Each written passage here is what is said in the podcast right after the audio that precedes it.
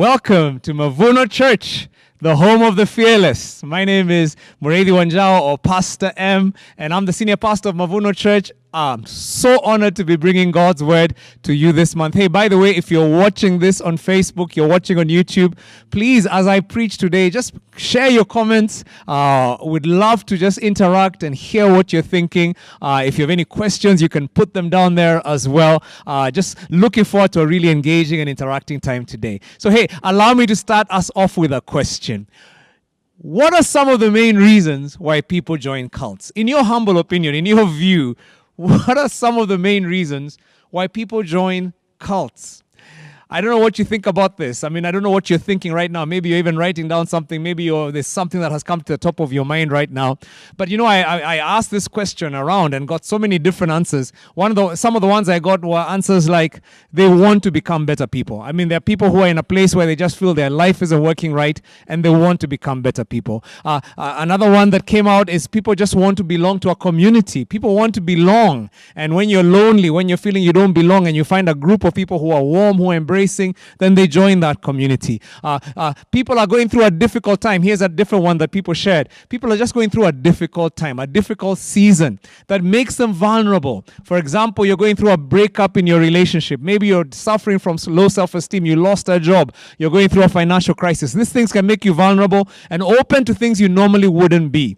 Uh, another one is that they were looking for purpose. You know, maybe they got fed up with the evil in this world and they were looking to make a difference. They wanted their life to count for something. You know, at the heart, as much as we, uh, especially in this country, Kenya, have been talking a lot about people joining cults recently, uh, a lot of these people, they're really trying to meet a legitimate need. It's very easy to deride people like that, to think maybe they're less intellectual or they just have a problem. But it's really regular people trying to meet a legitimate need. But you know, they ended up in spaces where they were taught things that don't align with the truth. And, and the thing I'm wondering that made me even ask this question in the first place is are there things that maybe we too have believed that are not completely true? Maybe even about Christianity, about the faith that we profess is our faith. Perhaps even the things about what it is that makes a true Christian. And that's why this month we're, we're starting a brand new series. It's called Myth Busters, busting popular myths about Christianity. And we want to begin today with, with, with, with, I think one of the things that, one of the things I'd love to start with is just what is a definition? What, how do, how do people define a true Christian? The, the Merriam-Webster dictionary, it, uh, it, it defines a Christian as number one, a person who believes in Jesus Christ and follows his teachings. So that's the first definition. Of course, dictionaries usually have several. The second one is a member of a Christian church. And then I was interested to find that the third one is treating other people in a kind or generous way as in what a christian thing to do i mean this is this is more like an adjective kind of thing now we'll come back to the other two the, the, the last two in a minute but you know if if really Christianity is about following the teachings of Jesus Christ. I guess the real question we need to be asking today is what did Jesus teach? If we want to understand what a true Christian is, we want to get into the, the real uh, the real thing about what is a true Christian. What did Jesus teach then? And and here's where it get it gets interesting. You see, most people are surprised to hear that the main focus of Jesus' teaching was not about belonging to a church. The main focus of Jesus' teaching was not even about being a good person the main focus of Jesus' teaching was not even about getting people saved or going to heaven. Indeed, Jesus' predominant teaching, you know what it was? Are you ready for this? It was about the kingdom of heaven the kingdom of God. This is what Jesus talked about all the time. You read his biographies. I, I tell you, this was always, it was such an interesting discovery for me. Read the biographies. It's, and of course, the biographies are Matthew and Mark and Luke and John, the first four letters or first books of the New Testament. And you're going to find that this is a subject of almost all of Jesus' sermons. Now, I don't have time for us to go through all the different scriptures, but I, I'd, I'd challenge you to read through them yourself and be able to find and be amazed like I was. And, and actually, this coming Friday, at, at, at uh, this coming Wednesday at Family Night, I, I, think we might take some time to actually go through some of those scriptures. But, but for example, you know, um, at the beginning of Jesus' ministry, there's an interesting uh, verse in the book of Mark. And, and Mark is actually talking about, Mark, one of Jesus' biographers, is talking about uh, what Jesus came to do, the content of his teaching, actually.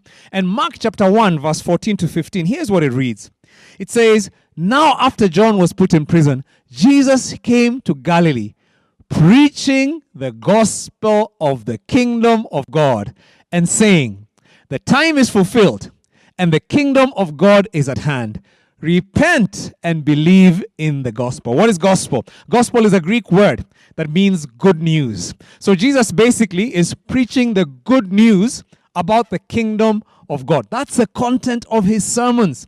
Uh, another disciple, another uh, biographer called Matthew, he wrote in Matthew chapter 4, verse 23. And, this is what he said.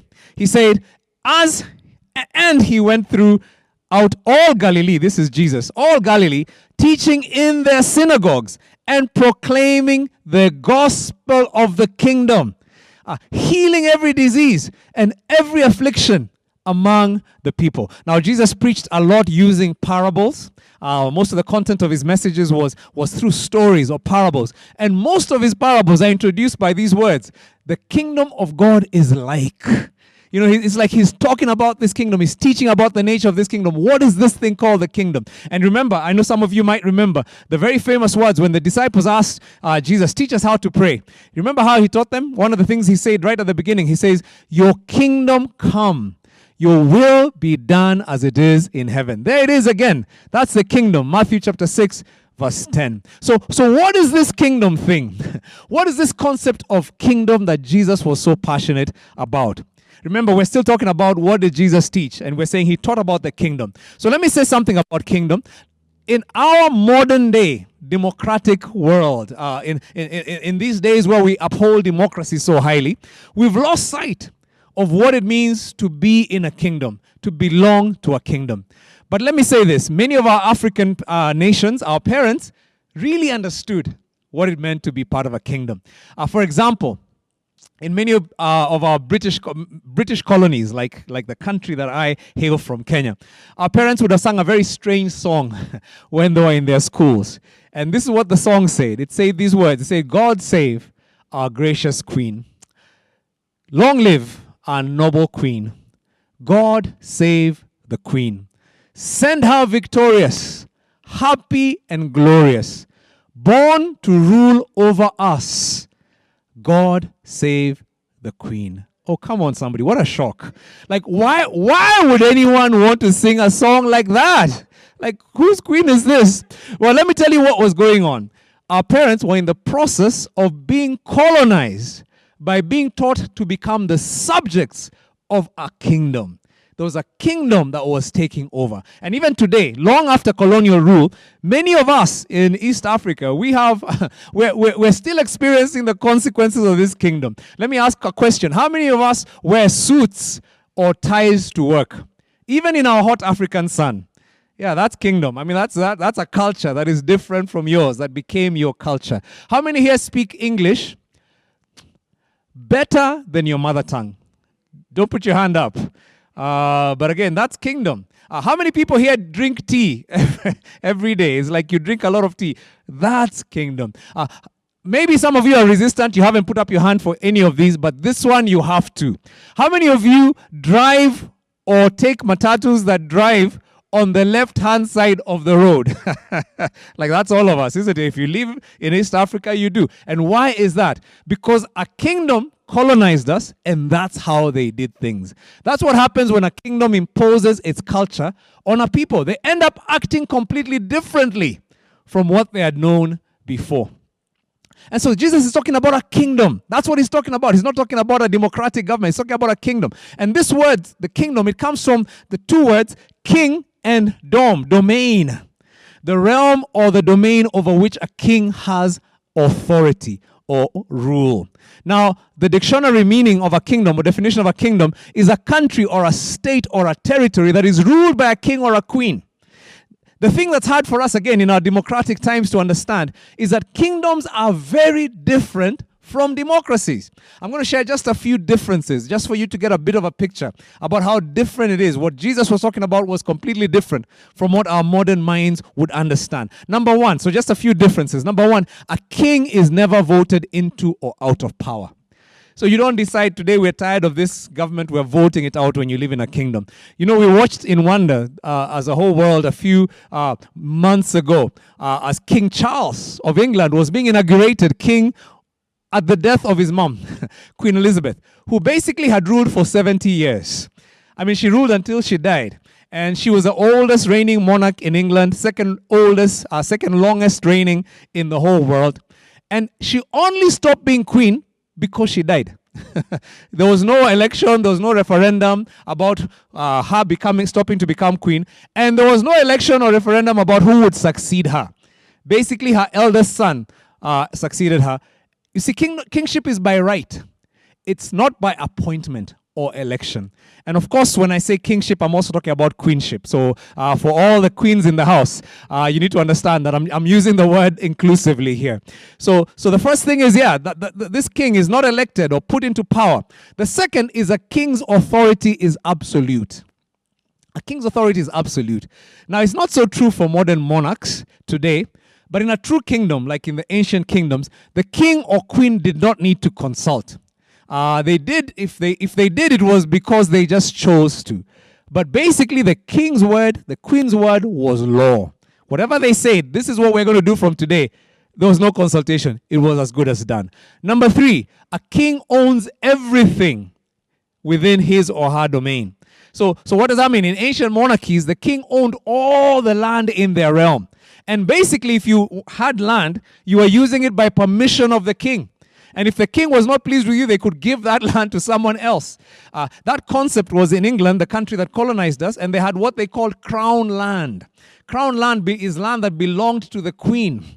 And it was interesting because when we come into a modern day uh, law here in Kenya, you're going to find what state land that the state owns land. Well, that is directly derived from crown land. These are laws that come and are derived from a kingdom.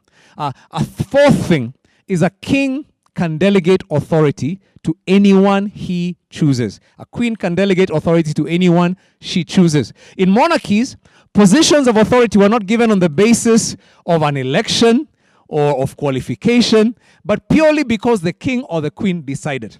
So it's a king who decided who the ministers were. They decided what positions they had, who had what land. And, and you know, those people who ha- were given those responsibilities, they did not rule for themselves.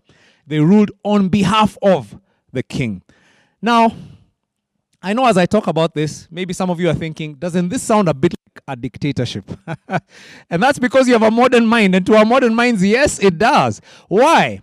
Because we've all seen among our human leaders, even here in Africa, and maybe somebody would say especially, uh, especially here, that power corrupts and absolute power corrupts absolutely. And we see, we see how evil leaders are and how much you cannot trust them with too much power. You have to put checks and balances to control their powers. But the Bible tells us that this king that the Bible talks about is not a human king.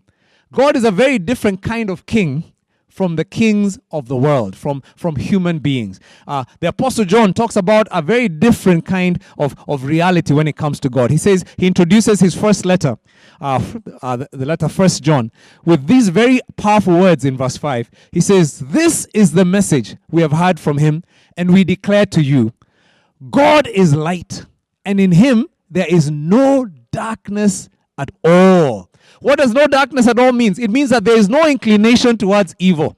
There is no sense where God actually thinks, can I do the wrong thing or should I do the wrong thing? That God is always right. He's always uh, uh, uh, on the side of what is right. Another disciple, James, wrote the same kind of thing in James chapter 1, verse 17. He says, Every good and perfect gift is from above he says, coming down from the Father of heavenly lights, who does not change like shifting shadows. That God doesn't change. You know, shadows are very interesting. Depending on what time of the day, you're going to find that the shadow is short, the shadow is tall, the shadow is moving, it's wavering, sometimes it's strong, and it's because the, the, the light is always shifting. He says, ah, God is not like that. God is consistent. So God is always consistent. His nature does not change. And that's why you're going to hear people sometimes saying in church these words God is good all the time, and all the time, God is good. And that's his nature. That's who he is all the time. God is good. So so so Jesus' message. Remember, we're still talking about Jesus' message here. It's about a kingdom. The kingdom of this king who is God. And why did Jesus have to preach this message? Why was it so important? Now, I want to go back a bit in history before Jesus' time. Because you see, in the first chapter of the Bible, in Genesis chapter 1, we see that in the beginning of time, God created the world. And then he sets up this amazing planet that he calls Earth. And it's, it's got an amazing ecosystem with days and nights and seasons and, and continents and seas and animals and plants. And he puts this amazing thing. Uh, and it's his, it's him who puts it together, nobody else. He's, he does it by himself. That's why uh, Psalm 24, King David wrote these words. He said, Psalm 24, verse 1 The earth is the Lord's and everything in it. The king is creating his world, his realm. God owns the entire world. But then at the end of that chapter, we see something really powerful that he delegates authority to those he chooses. And we find in Genesis chapter 1, verse 26 to 28, some really incredible words. In fact, this is our main text today Genesis chapter 1, verse 26 to 28. And here's what it says it says, Then God said, Let us make man in our image, in our likeness and let them rule over the fish of the sea and the birds of the air, over the livestock, over all the earth, over all the creatures that move along the ground. And so God created man in his own image. In the image of God, he created him. Male and female, he created them. And God blessed them and said to them, Be fruitful and increase in number, fill the earth and subdue it, rule over the fish of the sea and the birds of the air and over every living creature that moves along the ground. Very interesting words. You see, God, picture we're getting is God the King creates these amazing creatures that he calls human beings. They're made in his image, which means that they're not, they're not just like animals, which are physical. They also are spirit beings. He, there's a spirit in them, they're spiritual. Uh, by the way, I always say this is the biggest difference between humans and, and, and, and animals. People say humans are just an evolved form of animal. I say, not true. You will, you will never find a dolphin or an ape or one of the so called very intelligent animals. Here's one thing you'll never find them doing you'll never find them building an altar to worship. You'll never find that. But you go across every single human culture in the world, and that's one thing you will find a God consciousness. Because humans have spirit, the spirit of God in them. And God delegated over these humans rule or dominion over the entire planet, over all the living creatures on earth. In other words, God delegated, the king delegated his authority over the earth to these humans who are his agents, his stewards, his caretakers to rule, not over each other, but over the rest of the beautiful planet that God had created. And that's how this story begins. You are reading Genesis chapter 1, it's a beautiful story. Everything is good. And every every so often you're going to hear uh, God looked and said it was good. It was amazing. It was awesome. I mean if if this was a if this this humans were made, they love each other. They're they're in amazement with each other. It's like a rom-com. It's beautiful. The music is amazing and then boom, something terrible happens. Even though it's not written about, in this chapter of Genesis, there's something that happens that tells us that humans were not the first created beings. Uh, before humans, there were other creatures that God had created. And we're just about to encounter one of them in Genesis chapter 3, uh, who is actually the chief bad guy, who is an opponent of God. Now, how did he end up in the garden? The Bible doesn't really tell us, it says very little it says only shadowy snippets. And if you read several passages in the Bible, you're going to find that there were angels. These were the first created beings. They seem to have rebelled against God in their positions of authority. You can read about this in Isaiah chapter 14, in Ezekiel chapter 38, in Jude chapter 6. There are different scriptures that sort of just point towards this. And you get the sense as you read the scriptures that one of the chief angels, maybe even the most important angel. His name was Lucifer, which meant the prince, uh, the, the morning light. He rebelled against God and he led a coup against God. And that coup included a third of God's angels. and they were defeated by the heavenly armies and they were cast down to the earth. Remember, this is the very place, the earth that God gives to Adam, gives to Eve, and gives authority to them over. Now, why? I don't understand. We don't understand. The Bible doesn't say why God would give them authority over the planet that He's throwing His enemy into. But what we do know is that this enemy then shows up in the middle of the garden, breaks into the picture in the form of a serpent, and convinces Adam and Eve to rebel, to join his rebellion against their creator. And everything goes downhill from there. You know what happens after that? Because they join this rebellion against God, who is the source of life, the main result is death. And you're going to find that death comes to humanity in many, many different forms. Number one, physical death. Humans became mortal from that day. They no longer lived eternal. They were no longer eternals. They were now human. They were now mortals. And that's why today we suffer from physical illnesses and conditions and disabilities and accidents and death. It all began in the garden. Number two, the second thing that happens is emotional death, which has to do with shame and hiding. And, and this was the beginning, by the way, of psychological problems like depression and low self esteem and mental illness and addictions and all kinds of things. And then number three was social death. Social death is the other thing that happened. And you're going to find that uh, death in our relationships. God said, here's the thing that happens because God says, because of their rebellion, humans in fact, here's the thing that it actually says very interesting. It said, The woman will long for her husband, and he will rule over her. That's a very powerful thing because what basically happens is in our gender relationships, we find that instead of loving and supporting one another the way we're created to, we end up manipulating one another, dominating one another. And this is the origin of gender wars, betrayal, manipulation, oppression, all the injustices where humans are wrong one another. All these, I mean, marital problems, all of them, blame them on the Garden of Eden. This is where all our issues came from. Instead of ruling over creation, we started trying to rule over each other. And then, number four, the, the fourth death is environmental death. From that time on, Earth becomes a harsh environment for humans. And basically, what it's doing is heralding things like drought and famines and natural disasters and, and terrible work conditions. And, and if you've ever worked in a job that you hated, if you've ever been oppressed by a boss or, or been in a place where you just hated waking up to go to work, blame it on the garden. This is exactly what happens because of the rebellion against God. And then, number five, the last death is spiritual death. Now, humans were separated from their creator who is their source of life. And so spiritually, we became lifeless. We became dead.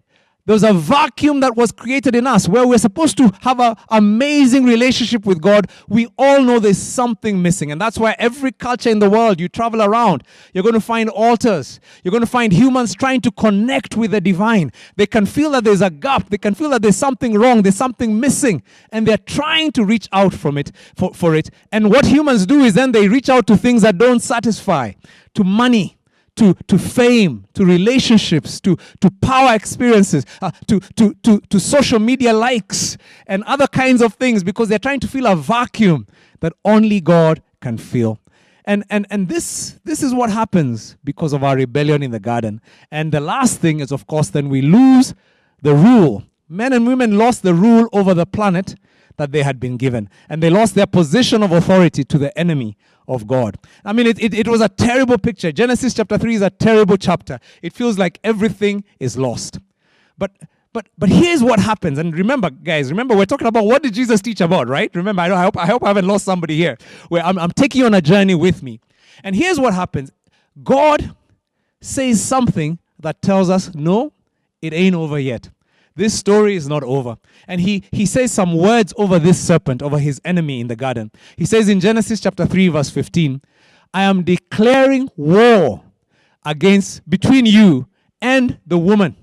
And he says, between your offspring and hers. And he says, he will wound your head and you will wound his heel. In other words, what God was saying to his enemy is that these humans you've just attacked, they're the ones that will actually destroy you. They're the ones that will crush your head. And and and it's a it's a it's a very amazing reason. It maybe starts to give you the reason why God puts them the enemy and and the humans in the same planet because God is saying these these very mortal beings, these very weak beings are the ones that are actually going to win. I've given them the authority. They're the ones that are going to destroy the work of the enemy. And the rest of the Bible, so I'm hoping you're getting some clarity now. The rest of the Bible story is a fulfillment of that prophecy. Because God begins the process of picking up a random guy. His name is Abraham. And through him and through his descendants, God begins to show what it means for humans to be connected back to God. Uh, a people who, are, who, who can rule the earth on his behalf. And, and through the descendants of Abraham, God Himself shows up. He becomes one of those descendants. He shows up uh, in the form of Jesus and He wins a great victory over the devil. And then he sets up a community of his followers, a community of people who he fills with power. He gives them back the authority and he restores them back to their position of authority. And he says, Go and make disciples. Go change this world for me and crush the enemy. And through them, God's plan is to win the victory over the enemy and establish his kingdom over the earth. So here's the thing I want you to remember today of all the things I've said. I hope the one thing you remember is this God's mission is not to turn us into nice people, is to restore a rebellious world to its rightful king. That's the story of the Bible. God's mission is not to turn you and me into nice people, it's to restore a rebellious world to its rightful king. And, and you know, growing up, I didn't realize this was the story of the Bible. I actually thought the Bible was about a couple who ate a fruit uh, that God had told them not to eat, and then God got mad and he kicked them out of the garden. I'm like, what kind of parent would do that? What an overreacting thing to do. It's like your kids eat sugar in the kitchen and then you chase them out of your house. I mean, it felt like a bit of an overreaction, if you ask me. And, and I thought the message of the Bible and the work of the church was to get people to feel bad about their sin and to get them to be born again and, and to live a good life, a moral life, so that they would go to heaven and avoid hell. But this is not what Jesus taught. Jesus' primary message was about the kingdom of God. You see, through Jesus, God's mission was not to turn us into nice people, it was to restore a rebellious world, a world that was cut off from God, back to its rightful king. You see, Jesus didn't come here to start a religion. That was not his purpose. He came to destroy the enemy's work. And actually, uh, 1 John chapter 3, verse 8, uh, it says this. It says, the reason the Son of God appeared was to destroy the devil's work. Jesus' purpose was to raise a unique group of people who, with God's help, would recover the original mission to stamp God's rule and authority over the earth, to rule the earth on his behalf. And so allow me to say this one more, once more. God's mission is not to turn us into nice people, is to restore a rebellious world to its rightful king. Now, I believe the greatest tragedy in the world is that many people, including Christians, have forgotten the story of the Bible. We've forgotten what the mission of Christianity is supposed to be. We think being a Christian is about behavior, it's about going to a place of worship, following a list of do's and don'ts, becoming super spiritual. We, we've forgotten that humans were not created for heaven, but they were created for rulership over the earth that, that, that, that, that, we're supposed to make a difference where God has placed us. And that's why there's so many people today who call themselves Christians, more than they've ever been uh, in any, any other time of history, but they have less and less impact on the issues and the matters on this earth. Uh, and, and you know, for, say for a place like Africa, for example, Africa is probably the most evangelized, the most Christian, if you want to put that in quotes, continent in the world today. But the one with the most poverty, the most diseases, the most violence, the most corruption, the most injustice, and the most chaos. Why is this? You know, it's been said that Africa today is worse in terms of disease, crime, justice, economics, and family than before Christianity came to the continent. The problem is not Christianity, it's not the gospel. The problem is a misrepresentation of the gospel. We've, we've, we've, we've been taught a gospel of spiritual salvation. We think the myth that we've all believed is that Christianity is about making you a nice person, a spiritual person. It's about your spiritual soul. and you know, this is the gospel that many of us we, we feel we received from, from the missionaries. But this is not the gospel of the kingdom that Jesus taught. In fact, this gospel, incidentally, had transformed the nations that these missionaries came from years before that. It had built their economies, it had established their political systems. I watched a little video on, on, on YouTube that was talking about the fact that the most prosperous countries today are the least religious. And I said, How ignorant? Because most of those countries, their wealth was not built in a time of less ignorance. Most of them, uh, uh, of, of less religion. Many of them built their wealth in times of religion and only lost their faith at the time that their wealth increased.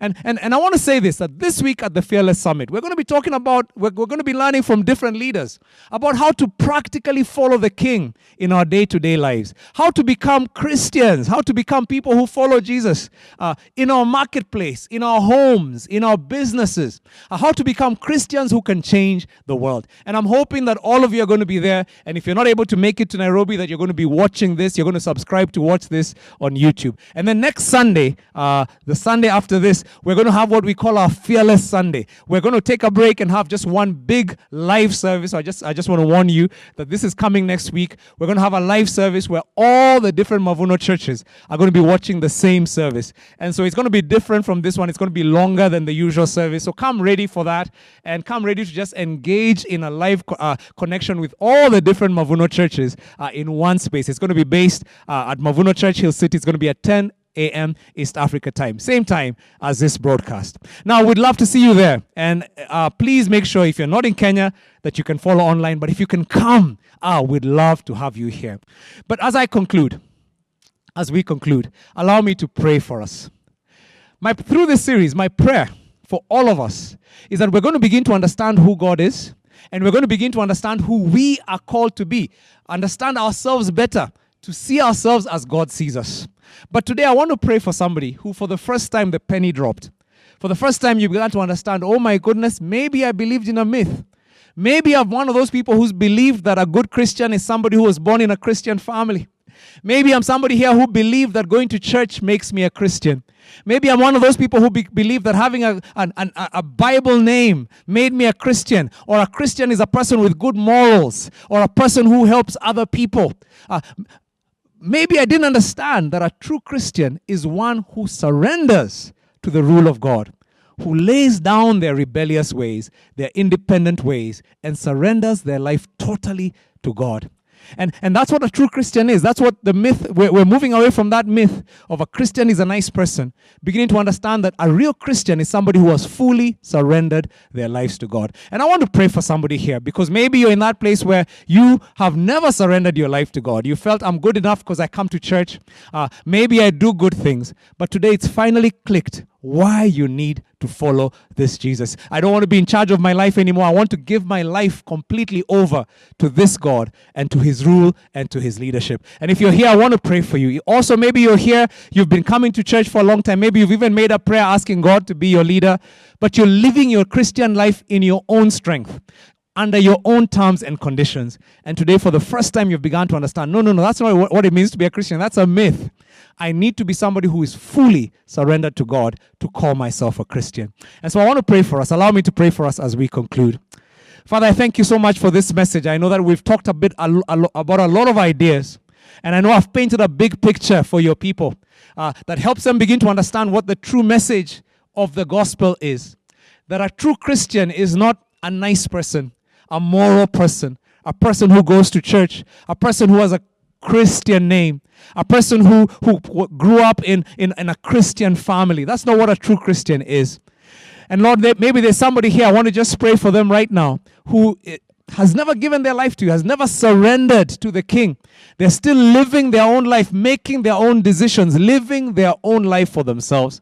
And if you're here, I want to lead you in a brief prayer. If you just say these words after me, maybe you're ready. You're saying, I want to surrender to Him. I want to become a follower of Jesus. And if you're here, just pray these words after me. This is a surrender prayer. Dear Jesus, I give you my life today. Forgive my sin.